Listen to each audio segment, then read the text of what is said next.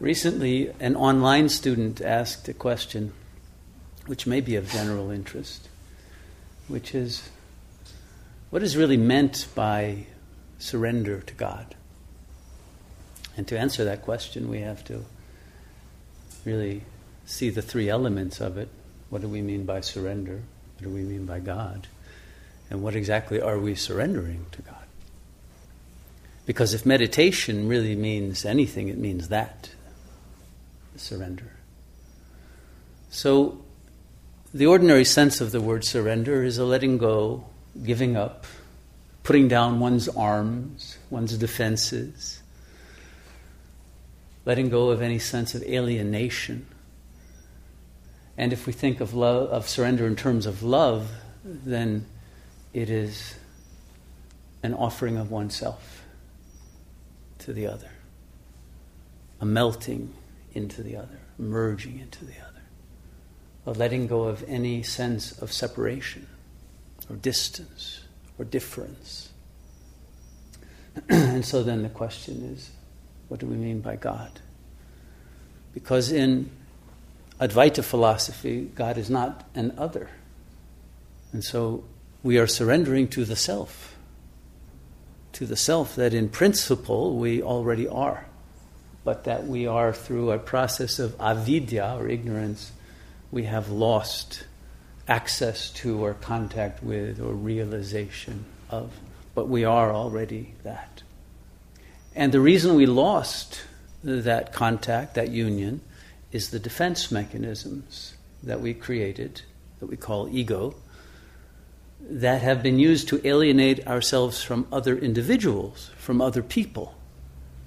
And those same defense mechanisms of necessity alienate us from the self and from the supreme self that is within our individual self.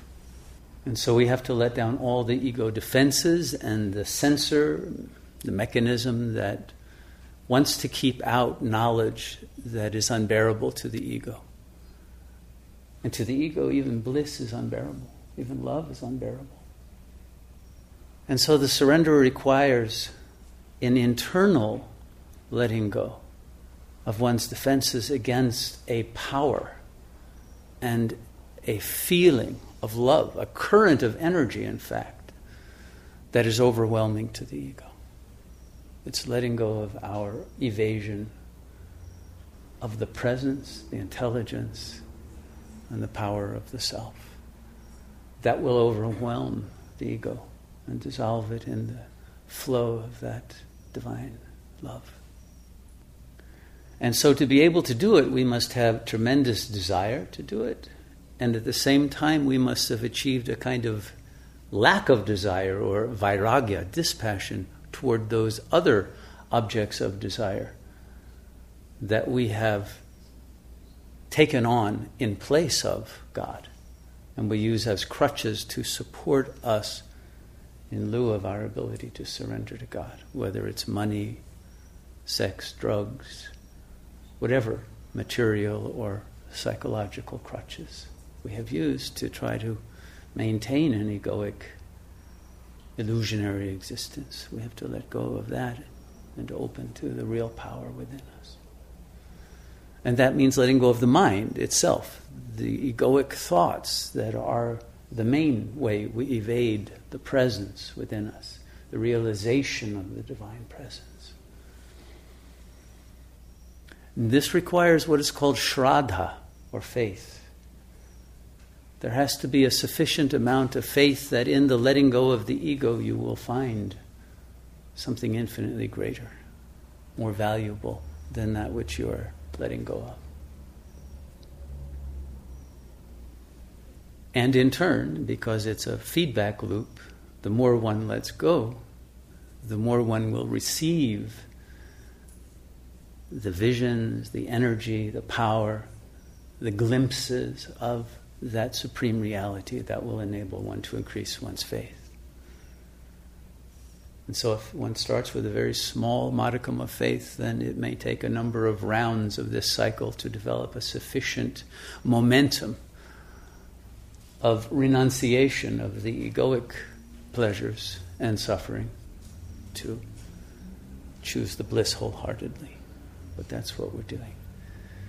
And the more that we meditate with that intention, the more we become yoga yukta.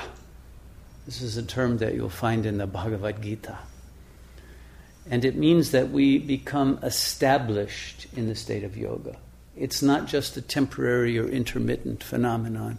We have established ourselves there through a practice, a rigorous, disciplined practice of continual remembrance of the presence of God as one's true self.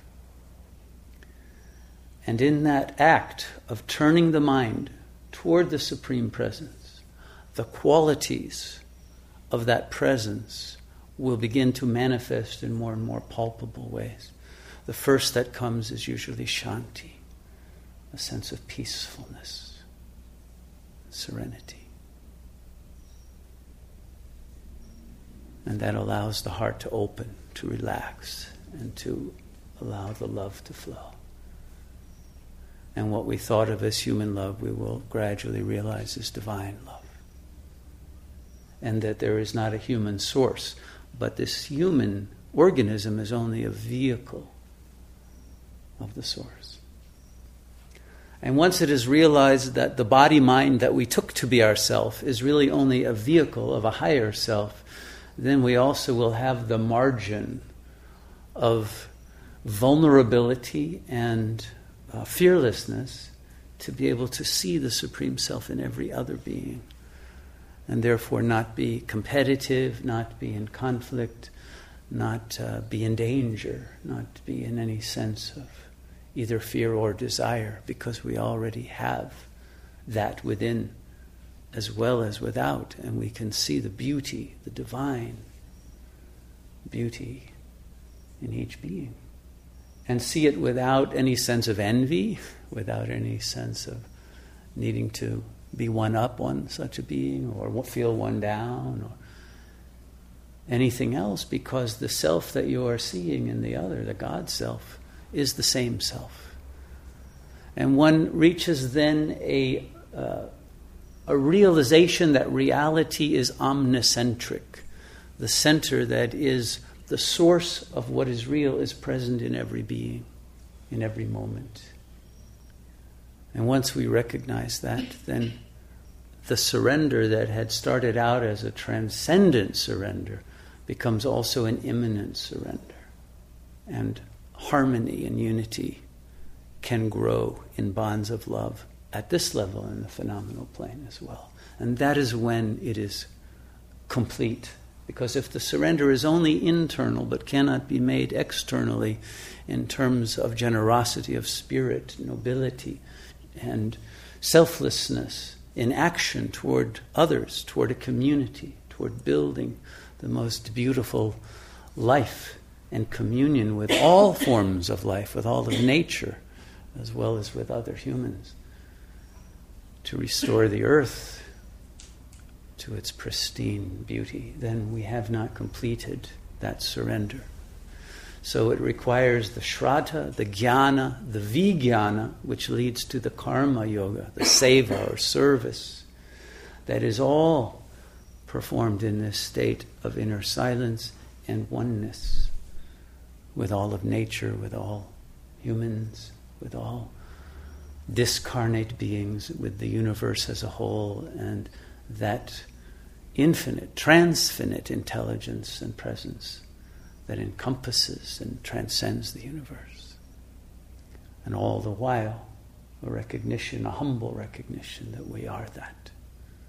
And that's what brings the ananda, the bliss. And all of that is available in every moment, including this moment. And so when we meditate now, don't create any thoughts that such a state is years away or lifetimes away. If you desire it now, it will be given now because you are the one who both gives it and receives it. There are no obstacles between you and God except those you put up. And if you're willing to take them down, and you have the power to take them down and the right to take them down, there is nothing that can interfere with achieving the most beautiful and blessed realization of God here and now. So may we all achieve that in this meditation this evening.